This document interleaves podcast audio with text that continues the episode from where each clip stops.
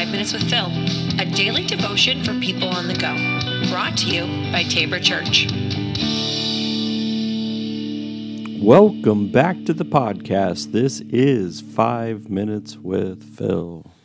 All right, there are probably thousands of stories of dysfunction of the disciples, but I'm going to just kind of, you know, wrap it all up with uh, with a couple of different words: rejection, betrayal, disappointment, and hurt. Now, what we see in the disciples is that they oftentimes have a hard time trying to figure things out with Jesus and Jesus is saying things and they're trying to figure it out and and so there's that kind of back and forth that happens quite a bit with them. Now that's right that's pretty normal. Everybody's in a process of learning.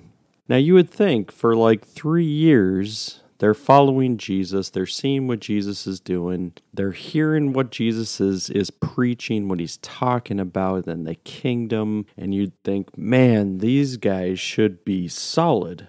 And that's why it's disappointing when, towards the end, when Jesus is heading to the cross and he knows it's near, and he sits down with them and says, hey, you know, you guys are going to, you know, betray me. And like, no way. Like, this isn't going to happen. Like, you know, Peter, of course, stands up, like, I'm not going to betray you. And, you know, and Jesus says, Yeah, yep, yep, you are. And it'll happen before the, the rooster crows three times. And what we do see through this whole exchange, right, we find that they, one, fell asleep and left him alone while he was in agony in the garden.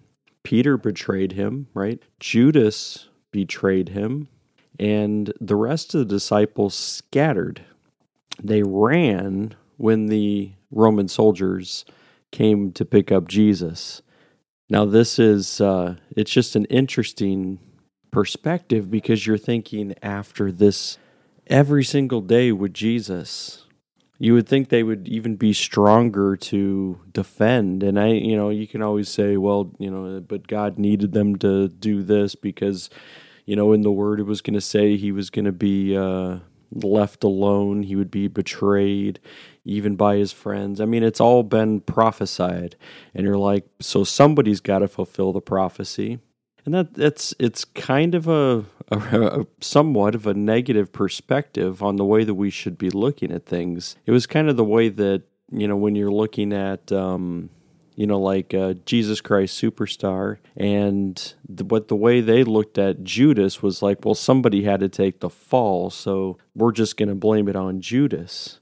And even in the the uh, the uh, um, the one wisdom, as they call it, wisdom, but um, the Gospel of Judas, which is, you know, it, it's a complete, um, it had nothing to do with the actual story. It was just, you know, like 250 years later after Jesus, then this community of Gnostics made up some some stuff in a book. But in this Gospel of Judas, they even set it up that way. Like Jesus is like, "Hey Judas, you're going to need to take the fall." And it's like somebody's going to have to do this. We're trying to set up the whole prophecy, which is really also a poor thing to be able to think about. Like Jesus, he wasn't really the Son of God, he was just a master manipulator of the prophecies. Well, there's some things in the prophecies you can't manipulate. He didn't have a choice on who he was born to or where he was born, and yet it was prophesied exactly the way it was, it happened. Right? So when we're seeing all these things with the disciples and they're betraying him, they're leaving him, they're just, you know, fleeing, right? Thomas doubted Jesus. Um, I think even Philip uh, panicked and was unsure of who Jesus was, even in these last moments, like as Jesus is heading to the cross. And when when Jesus needed them, they ended up disappointing. So I'm wondering how how much of what happens in the life of a disciple today is that we can do often many of the the you know same things. Yes, you know we're we're we're not looking at the you know being you know Jesus hasn't called us to sit in the Garden of Gethsemane and pray with him. Um, But Jesus has called us to prayer. And how many times do we just fall asleep? um, how many times did Jesus say, I need you to, you know, be able to come follow me and to be able to give up your life? And we're like, yeah, Jesus, I'm gonna I'm gonna give you a little bit, but I'm not gonna give you everything. Betrayal. This is what happens. We're like those, you know, kind of uh, really flaky disciples who are always trying to figure a way out.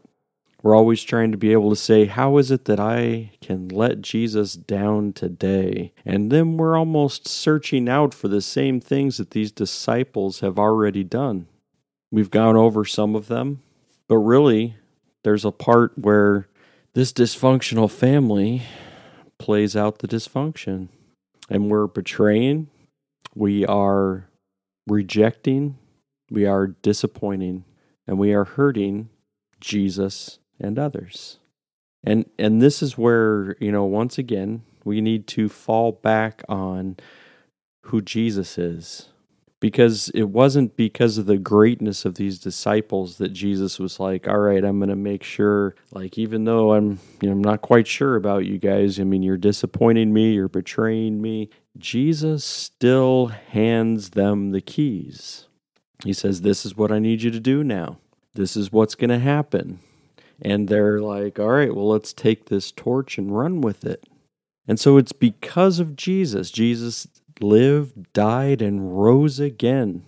Not because he was like, oh, well, there's something about these 12 or about these 72 or about these 500. No, Jesus is actively working on every single person, everyone. Jesus is already out there. He's pursuing, he's running after. Why? Because this is how much he loves us. And it's the faithfulness of God the faithfulness of Jesus that is causing all things to be able to work. So that's what I want you to think about today, and we will move on to the uh, early church um, starting tomorrow. So take care. Have a great day.